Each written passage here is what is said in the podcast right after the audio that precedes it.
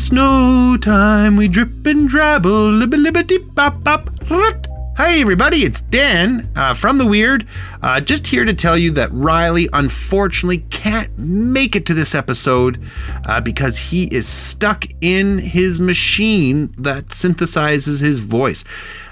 You might not be aware of this, but Riley's not real.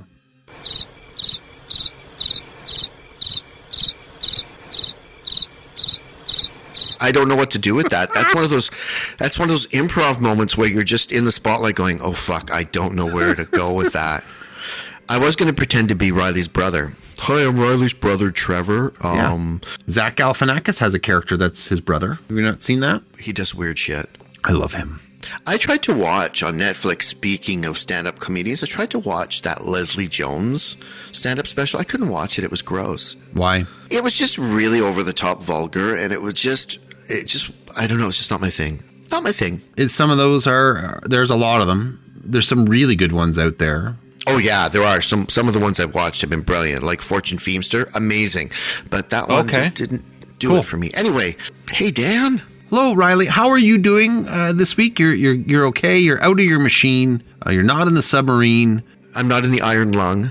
The iron lung. Riley, right before we started recording, showed me this massive... contraption behind him that apparently his voice resides in, and it lights up as he's talking about. Yeah, that's it's called a compressor. It's makes my voice stay steady. Why the hell do I not have a compressor? Oh, because you don't have a recording studio. Why not?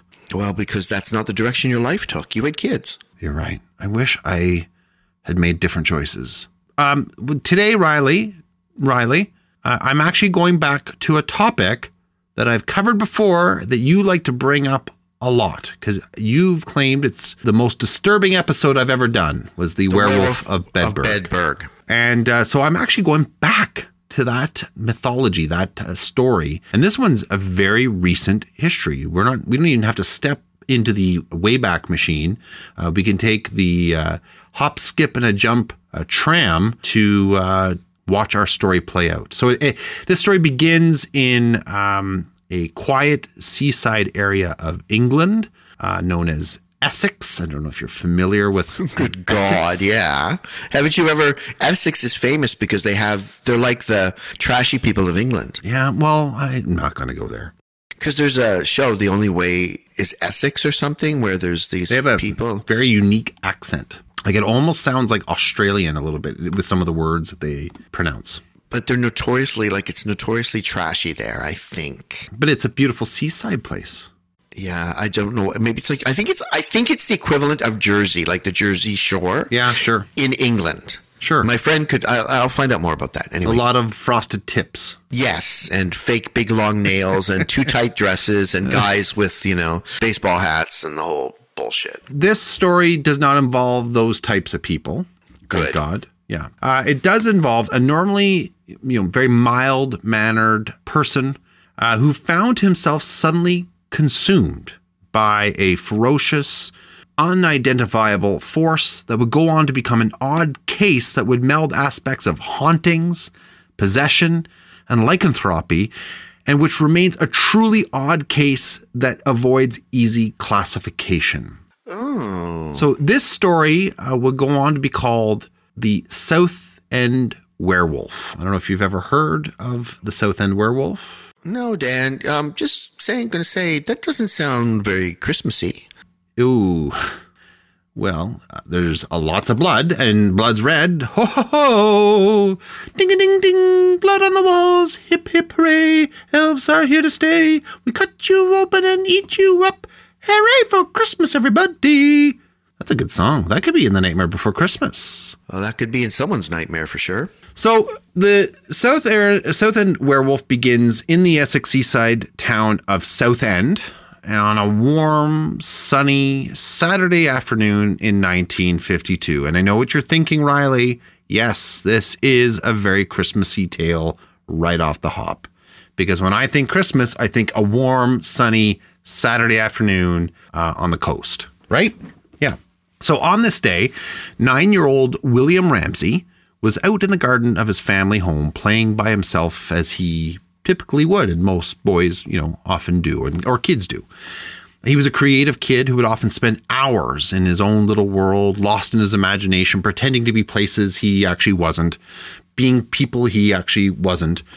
And having just returned from a day out at the movies, watching World War II films, he was out acting like as if he was a fighter pilot, much to his mother's amusement as she watched through the kitchen window.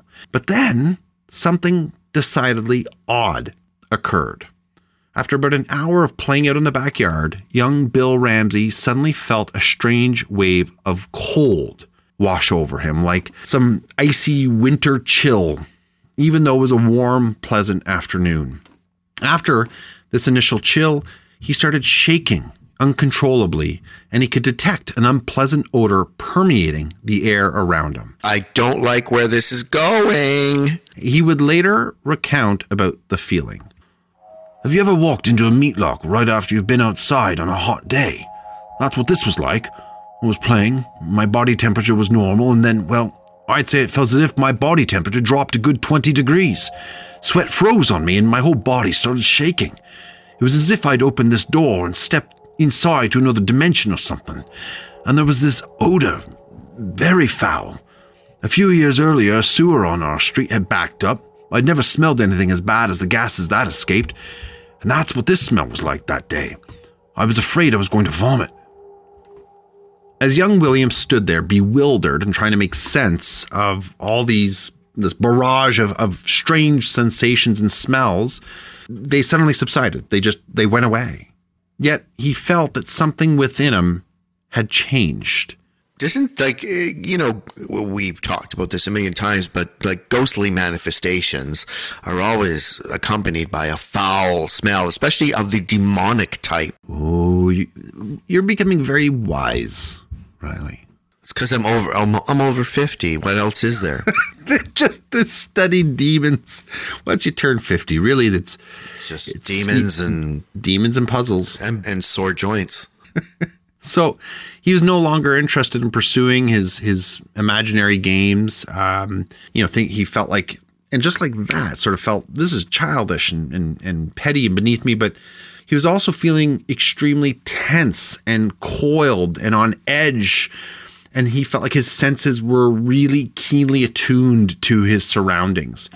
He glanced around him, up and down the street and up at the darkening sky, but everything seemed somewhat off to him, and images of wolves began to inexplicably dance through his head, as well as the irrational, sudden urge to run off down the road on all fours towards the sea. Okay, that's the funniest, most specific urge I've ever heard. Right. And this is described by him, by the way. Most people urges, ooh, I feel like having something sweet. Ooh, I feel like going for a swim. I feel like fucking my wife. No, I feel like running on all fours towards the ocean. Like, that's so specific. All of this, you can actually, there is video footage of him talking about this. Oh. Yeah. So this is not like, this is firsthand, this is what I remember. At some point, his concerned mother came over and called out to her son, trying to snap him out of his daze. She was looking through the window, could tell something was wrong. He just seemed sort of lost, and she was worried. It was at this point that Bill was suddenly overcome by a blinding, inexplicable, burning rage that coursed through his entire body like an electrical current, and a deep growl lurched forth from his mouth. Before he even knew what he was doing, he allegedly tore a nearby fence post completely out of the ground. Remember, he's 9 years old, okay? Uh-huh. He rips this thing out of the ground along with its concrete mooring and wire fencing, displaying a vicious strength far beyond what such a young boy should have been capable of, and proceeded to swing it around like a baseball bat with one hand.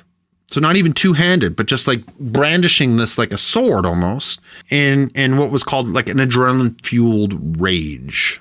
So he's brandishing this fence post with a concrete attached to the end, and the fence. Can you imagine how heavy that is? As a full-sized adult who's done heavy labor, that's hard, and a 9-year-old can't do that. So the out-of-character outburst was enough to frighten his parents, obviously, into fleeing into their home, where they waited for their son to calm down and gain some semblance of sanity. As they watched, their normally mild-mannered son began to tear apart the wire fencing with his bare hands and even gnaw at it with his teeth like some sort of wild beast. Bill's father decided to try, after watching this and seeing the damage that Bill was doing to himself, he decided to try and go out and subdue and protect his son, but was met with strength far beyond what he was expecting and was unable to pry the fence post from the boy's iron grip.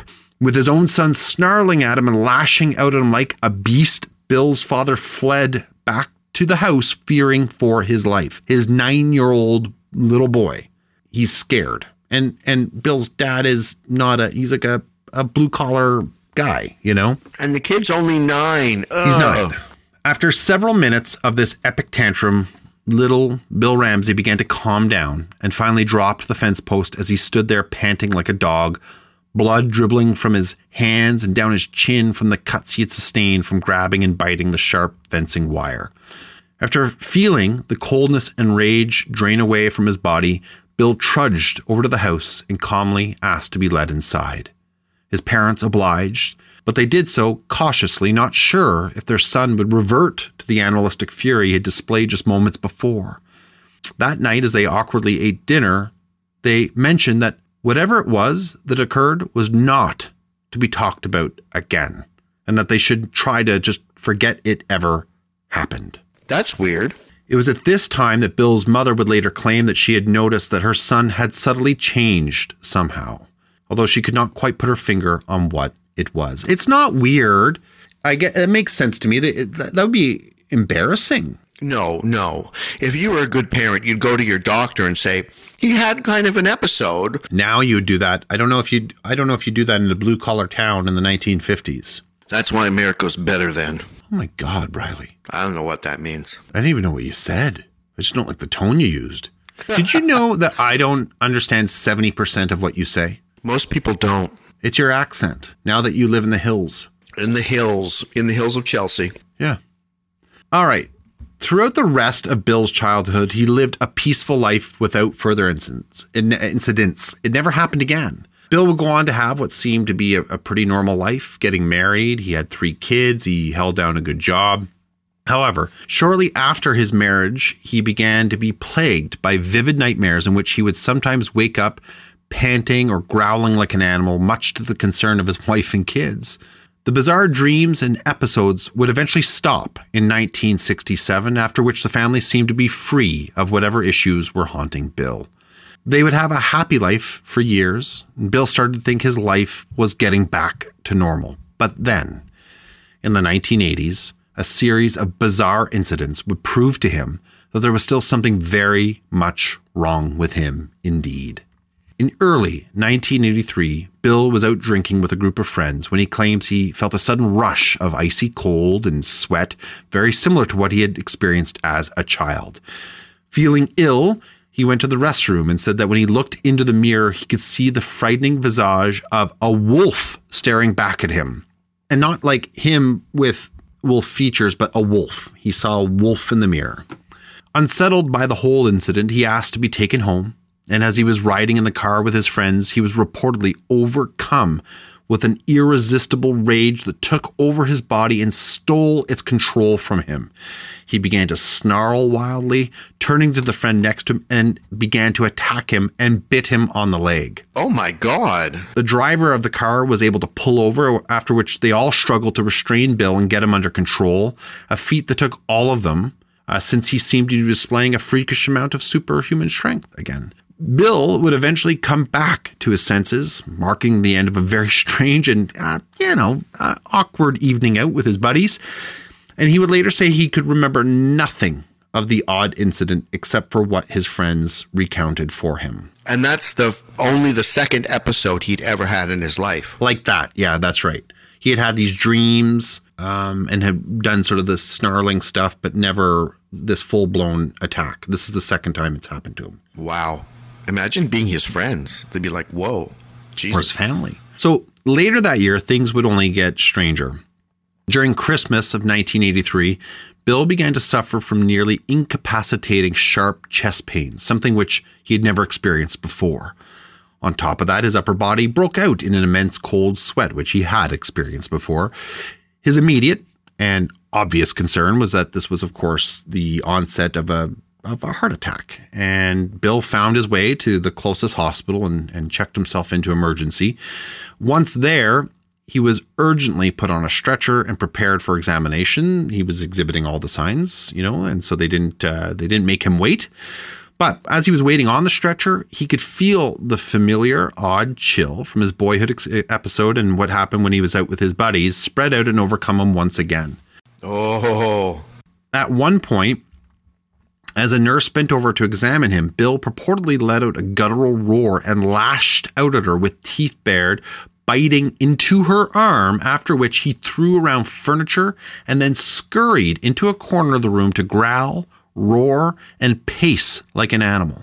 Police arrived, and together with hospital staff, they were able to restrain the, again, immensely strong, these are quotes, rampaging man onto a gurney and sedate him with tranquilizers.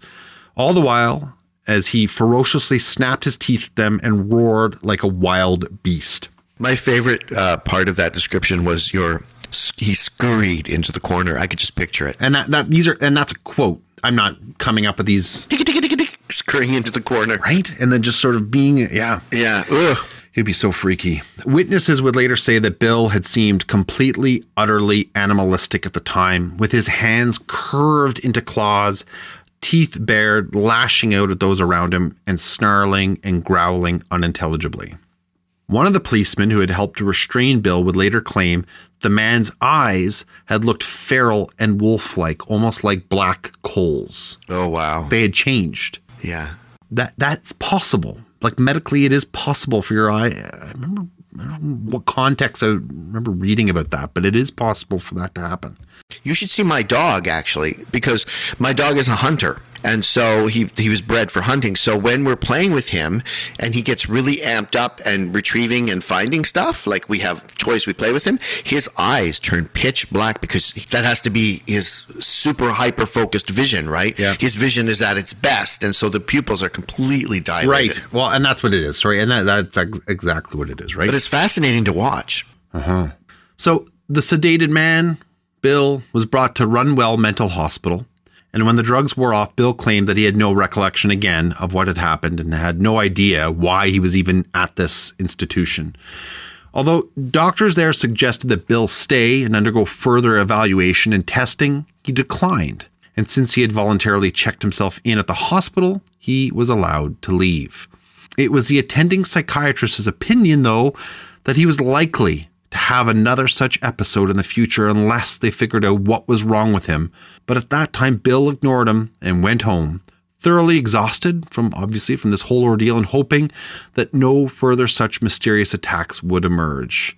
Unfortunately, the doctor turned out to be right. Oh.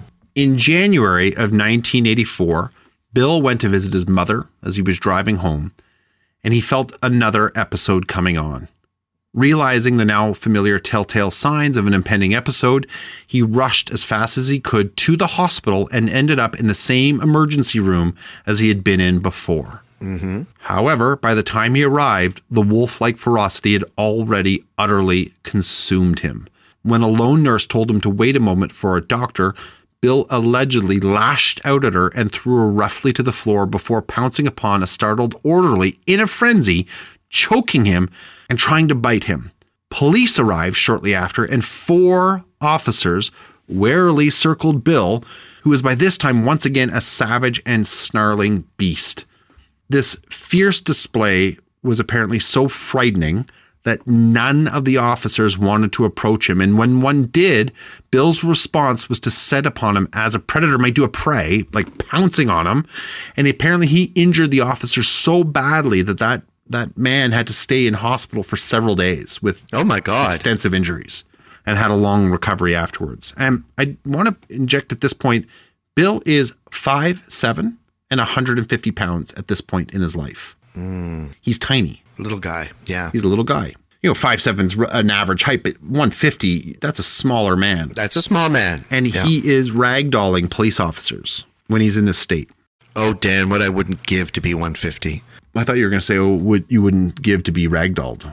What's that mean? Like just whipped around. I've never heard that expression. It sounds coarse.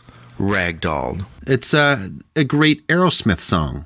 Ragdoll, dibba dibba dee dee, ragdoll, shabba dabba dee bee, ragdoll all night. Is that really an Aerosmith song? Yeah, from the 1980s, I think. Jesus Christ. All right. So the police would later claim that it took all four of them. They had some horrible songs. They did. Like Love in the Elevator. And the one with the chick from Clueless. Oh, God.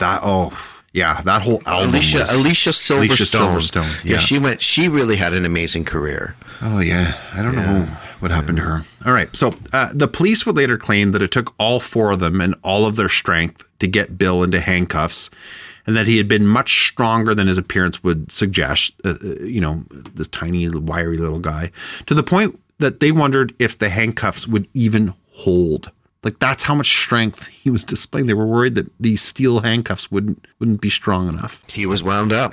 After he'd been put into the handcuffs and thrown into the back of a patrol car, Bill reportedly came back to his senses and, as before, could not recall anything that had happened from the time that he had been approaching the hospital. After being interrogated and rationally attempting to tell his bizarre story to the no doubt skeptical authorities, it was recommended that he check himself into a mental hospital. Bill refused. It was later released. Unfortunately, it would come to be clear that checking into a mental hospital might not have been such a bad idea at all. I was thinking that just now. I'm thinking like, Bill, you could be a danger to yourself and others. Part of the problem, I think, is that he's not remembering what's happening. Yeah, but I'm sure plenty of people were there to tell him. Well, right. On the evening of July 22nd, 1987, Bill stopped by a bar called the White Horse Inn to have a drink after work. There, he met some friends and they ended up having a good time talking. And I think that's what people do in pubs. I forget. It's been a couple of years since I've been out with people in public. But as soon as the thing is over, I'm going to take you out to a pub and we'll get spicy fries and have a nice talk. Oh, there we go. And what you won't be doing, which Bill did, is he drank a lot that night. And when he was ready to leave, he was drunk and worried that he was too drunk. This is such a different era. Worried that he was too drunk to drive and that a policeman might pull him over, he nevertheless got into his car to drive home, deciding to take a quiet path where he hoped he could avoid other people and the cops. At some point, he came across a lone sex worker walking alone along the street and got the bizarre plan into his head to make a citizen's arrest. And that's his words. That's the stupidest thing I've ever heard. He pulled the van over and invited the woman in, who obliged, as she thought she was dealing with a customer. However, as they drove, she began to get a very strange and ominous feeling from Bill, as if he meant to do her harm. She soon asked to be let out, and that was when Bill started to let out a rumbling growl under his breath. When the car slowed down enough, the woman then allegedly made a panic run for the nearest police station, and Bill stepped out of the car to follow her. I do need to add that he actually was driving her towards the police station. There's a number of different accounts of this, but in a few of them, it sounds like this is right outside the police station when she ran out. Okay. So it's not like she was on a deserted road. So it might actually be true. What a stupid thing to do. Leave the sex workers alone. Well, and one of the accounts I read says that he was trying to help her. Like, he felt worried about her and was bringing her to a place of safety. But yeah, because bringing her to the police is going to help her. Like, no, it's not going to help her. It's weird, right?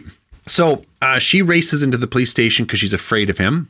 And so a police officer emerged as Bill approached because he was pursuing her. And when he drew closer, the beastly force overcame him and he threw the policeman to the ground and then pounced on top of him and began to choke him with his claw-like hands. Oh, no.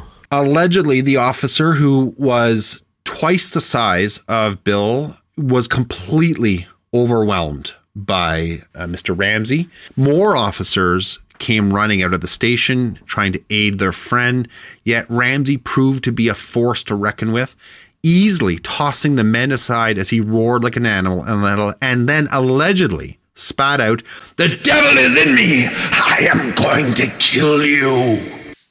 Oh my God. Why do you keep saying allegedly? It's police. Wouldn't this be in the police report? I didn't read the police report. I'm saying allegedly because I don't know that it actually happened. Okay. Okay.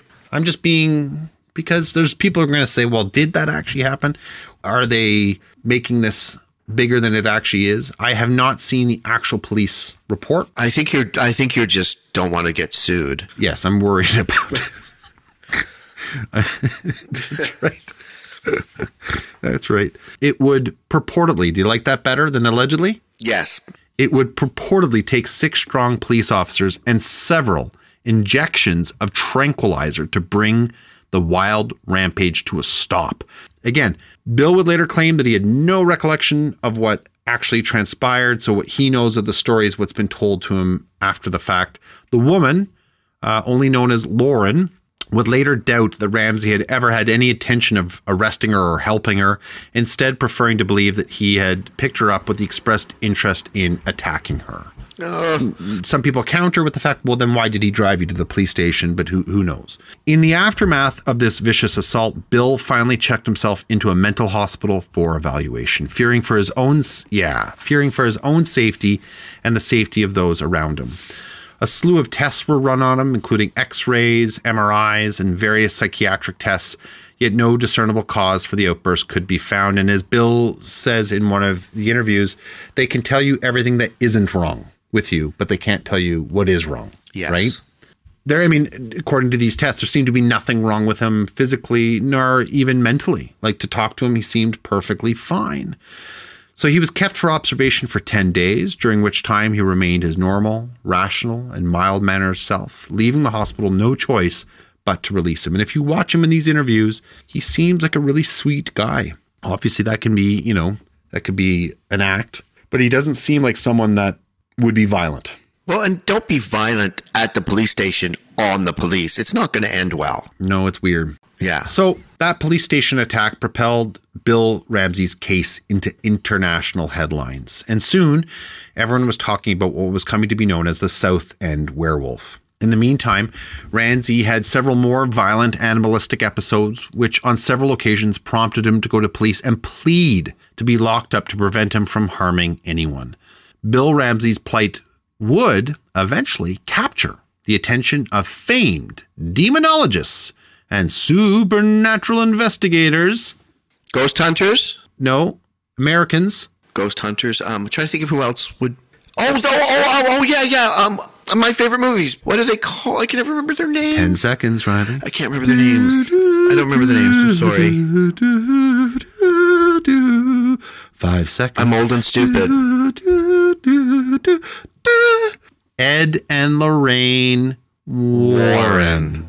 They had seen a story while on the TV about it, and then they went to London because they thought this was really strange and weird. And I think this is around the time that an American Werewolf in London had come out as well. And they were talking about it, and then they saw this story, and anyway. Well, remember in Paranormal Activity 2, the Warrens are in England investigating a manifestation. I've never seen Paranormal Activity 2. Not Paranormal. Why am I saying Paranormal Activity 2? I'm so stupid. The Conjuring 2. I haven't seen Conjuring 2. Oh, it's good. Okay, good. It's good. They're all good. So after contacting local law enforcement officials, the Warrens were able to get in touch with the Ramseys and arrange to meet with them. While the Warrens at first were suspicious that the whole thing had been a hoax, after several talks with the police and Bill's family, it soon became apparent that the strange events that had transpired were very real, although no one had any idea what had caused them. The Warrens became convinced, after several talks with Bill and his wife, Nina, that he was, in fact, possessed by a form of demon animal spirit. After much cajoling, Bill was convinced by the Warrens that he should come to their church in Connecticut in order to undergo an exorcism with Bishop Robert McKenna, who had many exorcisms under his belt. And then again, in an interview with Bill, he's pretty blunt. He thinks the whole thing is bullshit, right? Like, oh, really? He didn't want to go. Yeah, he thought they were kind of crazy and sensational. You know, even the whole religious side of it, he thought was dumb. But he also felt like he had no other options at this point. So he and his wife made the trip to the States, hoping that this would finally put an end to this nightmarish torment-filled existence that he had had up to this point. Yeah, what an ordeal. I'd want to be on the other side of it as well. So, right, you know, you're at that point. It's like when you have like a disease, there's no cure, and you're trying everything in the end to try and... I think he's sort of at that point. So in the days before the exorcism, there was a bizarre incident in which Bill attempted to choke his wife in her sleep, which he would not remember again in the morning. When the time for the exorcism actually arrived, present were Bishop McKenna, the Warrens, Bill, his wife, paranormal investigator John Zaffis, staff from your favorite People magazine, who had, by the way, funded the trip. I got to say, in defense of People magazine, it's the only crossword puzzle I could ever do. The whole thing. Really? Really. I'm not good at those. I'm just, the People magazine though makes me feel smart. So, and then as well, several off-duty policemen who were to serve as bodyguards if things should spiral out of control. You said duty. Boy, do I have it all over my face? Duty. God, dance and duty. It's duty, Dan. Boy, do I feel silly. Oh, geez, I really can't believe I said that word. Oh Lord. Well, what would you do if I just had like a complete mental breakdown? I would just point and giggle. And you would, and you just uploaded the episode. I would. I'd be just like, here you go, folks. You want to talk about weird? Here you go. Yeah. I made fun of the word duty and he just lost it. He spiraled out of control. So when the exorcism began, Bill was reportedly skeptical and unimpressed. Love that. And as the bishop chanted in Latin, he felt nothing whatsoever.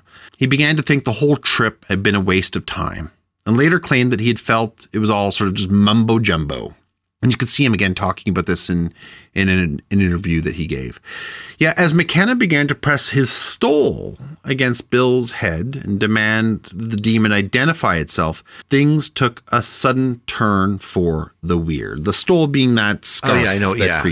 Right? It's that big long thing. Yeah. And I guess it would have religious, like maybe a cross on it, right? Like the symbol of the cross. Well, actually, the stoles are...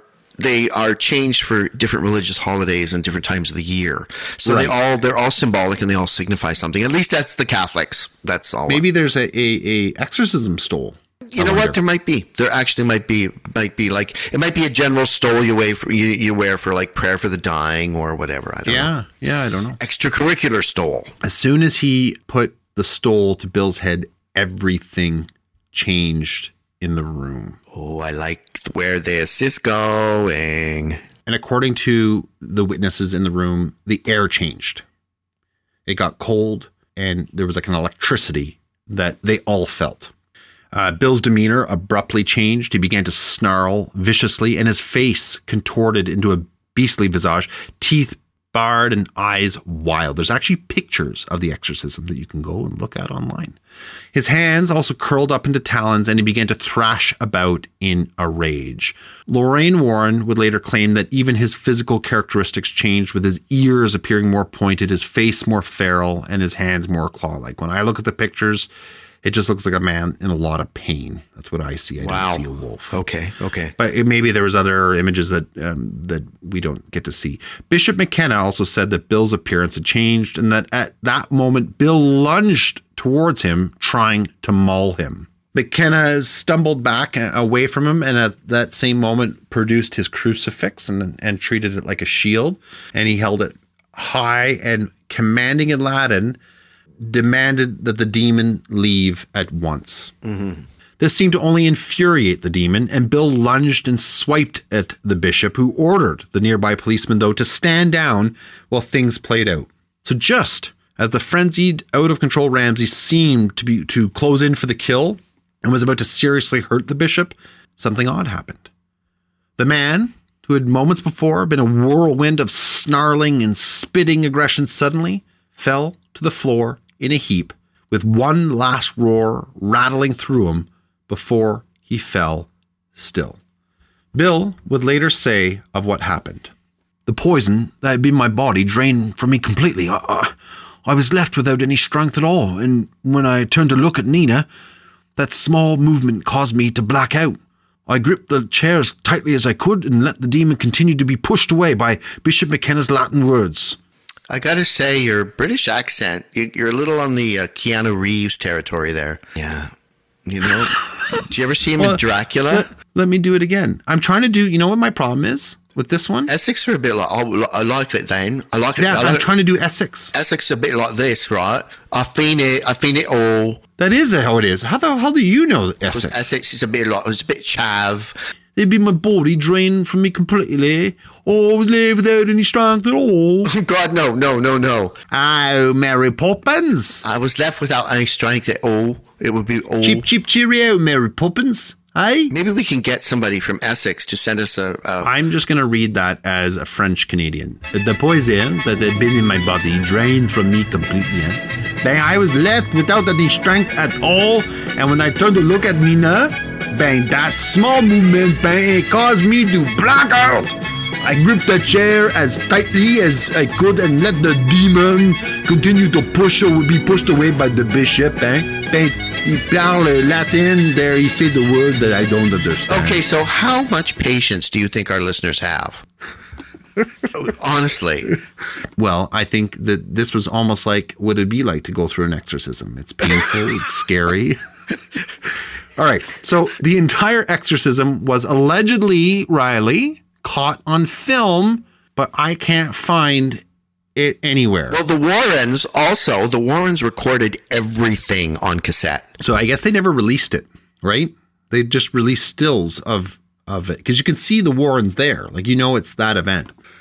Bill Ramsey, for his part, would go on to claim that he never experienced any more such incidents and was able to return to a normal, peaceful life. Ed and Lorraine would go on to write a whole book on the case entitled Werewolf, A True Story of Demonic Possession. In an interview they gave in the 1990s, they claimed that Bill had sort of, you know, disappeared and was living a normal, peaceful life and had found the happiness that he so much deserved. So they were convinced that it was the genuine article. Absolutely. Yeah. And demonic possession. So as to what had actually been wrong with him, that depends on who you ask. According to the Warrens, Bill Ramsey was possessed by some sort of animal demon type entity. Another possibility is that he suffered. And I'm going to be honest with you. This is where my thinking lies, is that he suffered from a mental condition known as clinical lycanthropy, in which the victim truly believes they are shape-shifting into an animal. And that animal can be anything. It's not just wolves. It could be a bear. It could be a frog, a rabbit, a bird, bees even, apparently. So he could have also been exhibiting any number of psychotic disorders or mental issues. Some psychotic outbursts can produce exactly the kind of behavior seen in the Ramsey case and could also possibly account for the displays of seemingly superhuman strength during his rages. I need to see video footage of someone convinced that they have just turned into a bee. Right. No, I do. I can't complete my life on this planet without video footage of someone who thinks they're a bumblebee. In my other life, in my other profession, I have seen someone in a psychotic rampage and a psychotic break, and they were animalistic. They were panting like a horse, snarling, and I almost killed someone who was very much bigger than them. So that's interesting. And I think very plausible. The problem with that is, why didn't it continue to happen? It should have continued to happen. If this was an actual mental disorder, the exorcism should not have worked, right? Yeah. But you know what? I read some stuff about exorcisms, and they say that half of the exorcism is like, well, he didn't believe in it, though. He was very skeptical, so that doesn't really... Was not a religious man. What I was about to say then doesn't make any sense, so yeah, just fuck me. Okay, keep going. To a point where he because remember, when the exorcism started, he hadn't turned, right? And he's sitting through all this going, this is stupid, this is a waste of my time. And it wasn't until that stole was brought to him that he snapped and went into his rage. Yeah. Okay. It's weird. So what happened to Bill Ramsey? Was this a man haunted by deep psychological issues, teetering on the brink of madness? Can all of this be explained through rational symptoms of the human psyche? Or was there something more going on here? Could this have been an actual demonic possession by some form of animal spirit invading his body and our realm? All we know for sure is that those who witness the events claim it is all true, and the victims of Bill's attacks, including the police, remain rather baffled about the whole thing. And considering that Bill has had no further episodes and since 1992 has basically dropped off the map. Like, I tried to find out if he was alive still. Like, it's possible he'd be in his, he'd be in his 70s, late 70s, almost 80s, I guess, at this point. But there's nothing. I could not find anything about him. And that's not necessarily a bad thing. No, that speaks well of him because it means that this wasn't an attempt to make money. Right. That's right. That's right. So the strange case of Bill Ramsey remains one of the more bizarre and perplexing cases of possession there is, managing to somehow marry the seemingly disparate phenomena of werewolves and demons together into one very weird, with a Y, concoction of the strange indeed. And the Warrens have even gone on to say that this is one of the strangest cases they've ever come across. And that's saying something coming from them. Yeah, cool. Well, that is a worthy addition to our cabinet of curiosities. I've been hanging on to this one for 3 months. Have you? Yeah. You know, I've been hanging on to resentment for 10 years. And you wear it so well. I do, like a stole, like a big purple stole. A nice pair of leather pants. Oh, I used to have leather pants, but man, you did not want to wear that shit out dancing. Because it would sweat. Oh, it'd be brutal, yeah. They were hard to get on, stinky. Too. Stinky. Well, they weren't stinky. I didn't have swamp crotch. After a night of dancing? Do you remember there was a show that you and I did where I had to wear pleather pants? I do not remember. And they stunk. By the end of the run. Not like after every night, but by the end of the run, those pants did not smell good. Well, Dan, that speaks to your hygiene. I'm very hygienic. It's the sweating that was happening in those pants. Well, I don't know. And you couldn't wash them. A little talcum powder would have just taken care of that. Well, I didn't know about that stuff. Nobody wants swamp crotch, Dan. Nobody. Well, you're telling me. Nobody. I can live with it. I'm goofy tonight. I'm unfocused and weird. Nobody. Well, it's ever since you got out of your machine. Out of my iron lung. Out of your iron lung. Yeah. I'm so proud of you. Yeah, I beat TB. Well, and the crazy thing is, I'm not sure you even had TB. I just wanted to spend a couple of years in an iron lung, and it was a good time. How many rooms did that thing have? It had a living room. An iron lung is a flat thing you lay on. Have you never seen one? Of course. Okay, I thought you were just stupid. I was picturing it more like a TARDIS. Oh. So it appears small on the outside, but when you go in, it's spacious and... you can relax in there. Iron lungs were the worst thing. I can't imagine back in the day being confined to an iron lung. I would have lost my fucking mind because your head is the only thing exposed. They still use them.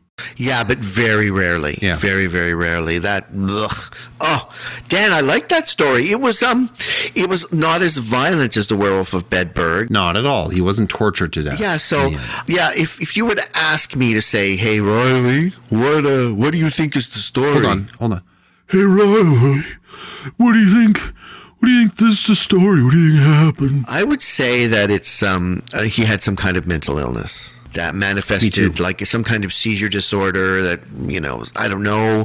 The mind is a complicated thing, but that's what I would think. But I love the idea that the exorcism got rid of it. So maybe it really was a demonic presence. Well, the Warrens better than I do. How much are they to be believed? Well, and when Margot was on, she mentioned them as well. I think we should have a Margot guest episode. Ooh, that would be good. She knows a lot about them. They are very controversial, and she mentioned that in her discussion about the fire spook. They are a very controversial pair. A lot of people said that they were just doing it for the publicity, that it was part of an act. It was all just their shtick. But oh my God, they're fascinating. They are fascinating people. Right. And the fact that they kept all of these cursed objects under lock and key in their house. Can you imagine? No. Oh, my God. They say the Vatican has shit like that too, eh? Oh, I bet it does. That they have all of these cursed, weird things that they don't think human... Apparently, one of the things that the Vatican has that they won't let anyone see are the final letters of Joan of Arc. Oh. Because apparently they have all these prophecies in them. Fucking Vatican. Jesus. Wow. I know. I want to become a priest just to get in there. Can you imagine if you had the skeleton key... for that place? All the skeletons you could find. Well, they kind of touch on it in the Da Vinci Code. Right. You see them in the Vatican archives and how protected it is. But apparently there's like a part of the archives that nobody gets into. We almost wonder if like the Ark of the Covenant is there. And weird, spooky, witchy shit from all over the planet, right? Because they would want to keep it protected. Like, you know, haunted, cursed demon objects. You know what's perfect is that you are just finishing your iced tea. I just saw you take that last gulp as the episode is wrapping up. That's right. We are wrapping it up with a final slurp of cold iced tea. Folks, thank you so much for listening to yet again another episode of The Weird. We appreciate all your support and the friendly comments and messages you send us. Please keep them coming our way. We don't mention this after every episode because we're forgetful and clumsy. But we do have a Facebook account and where any messaging about the show comes out. We also have our Instagram account where you can see pictures that relate to our show. So you can always go and check them out there and like and comment if you wish to reach out to us. That is the best way to do so. Riley, is there anything you'd like to add before we... Oh, my God. Do you know what my favorite thing is? I got to say this is when we pay for advertising on Facebook, and when somebody gets an ad from us on Facebook and then they just post and tear into us, I love that. Yeah. It makes me laugh because you're always really nice. You're like, thanks for the feedback. Yeah. And they're like, get out of my fucking feed, you fucking blah, blah. Well, again, what I want to tell those people is that if you don't comment, you won't get our ads. Like, it's targeted because you interact with ads. And they get so mad. And you're always so nice. You're always like, you know, you're always like the customer service guy. You're like, thanks very much for sharing your feedback. Allow us to assure you that it will be given every consideration. Like, it's so funny. It's so funny how... I think there's a few times where I've been a bit sassy with people, but... It just makes me laugh, and just they just get so irate. Yeah. That's the world we live in, Dan. There it is. People getting pissed off. Woo-wee. All right, folks, if you want to spread the word of the weird, you know what to do. Grab a typewriter, type the weird onto that over and over. If you want to rent a secluded hotel somewhere in the Rockies and write the weird, the weird, the weird, the weird over and over and over over the course of this winter, that would be greatly appreciated. You just outlined the plot for The Shining. What? That's sort of the plot for The Shining. Oh. You knew that. Did you not know that, Dan? No, I didn't know that. No, did you honestly? Because that's like the guy in the hotel writing the same word over and over. What? Yes, of course I knew. Of course I knew. What? God. Yeah. How much more specific could I get? The Rockies, a secluded hotel. I can't stand you right now. I hate you right now. Of course I was talking about The Shining. Oh, my God. I love you. That's so funny. Oh, my God. Dan, that's the plot of The Shining. You're such an asshole. Oh, my God. Oh, my. All right. Let's just get out of here because I've had enough of you. Good night, everybody. Bye. Ragdoll, dibba-dibba-dee, ragdoll, shabba-dabba-dee, ragdoll, all night.